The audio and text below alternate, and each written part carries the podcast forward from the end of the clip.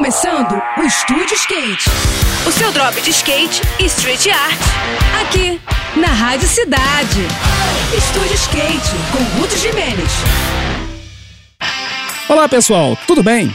Um dos picos mais estilosos de toda a região sudeste está completando 35 anos e vai rolar um evento bem raiz para comemorar essa data tão importante para o cenário. Eu tô falando da legendária Rampa do Mato, um mix de halfpipe e banks de concreto que fica na área rural de Divinópolis, no interior de Minas Gerais, e que será o palco de uma bela celebração no dia 12 de fevereiro, um domingão que promete ser cheio de ação. O local vem sendo um pico seguro para as sessões desde o início de 1988, quando a estrutura original foi construída. De lá para cá, a rampa do mato foi ficando mais larga e ganhou um banks anexo às transições no Ralph, fazendo com que o local tenha um desenho único e bastante funcional. O evento em si vai ser uma bela sessão premiada, com skatistas de todas as categorias e idades andando juntos, no melhor espírito do skate.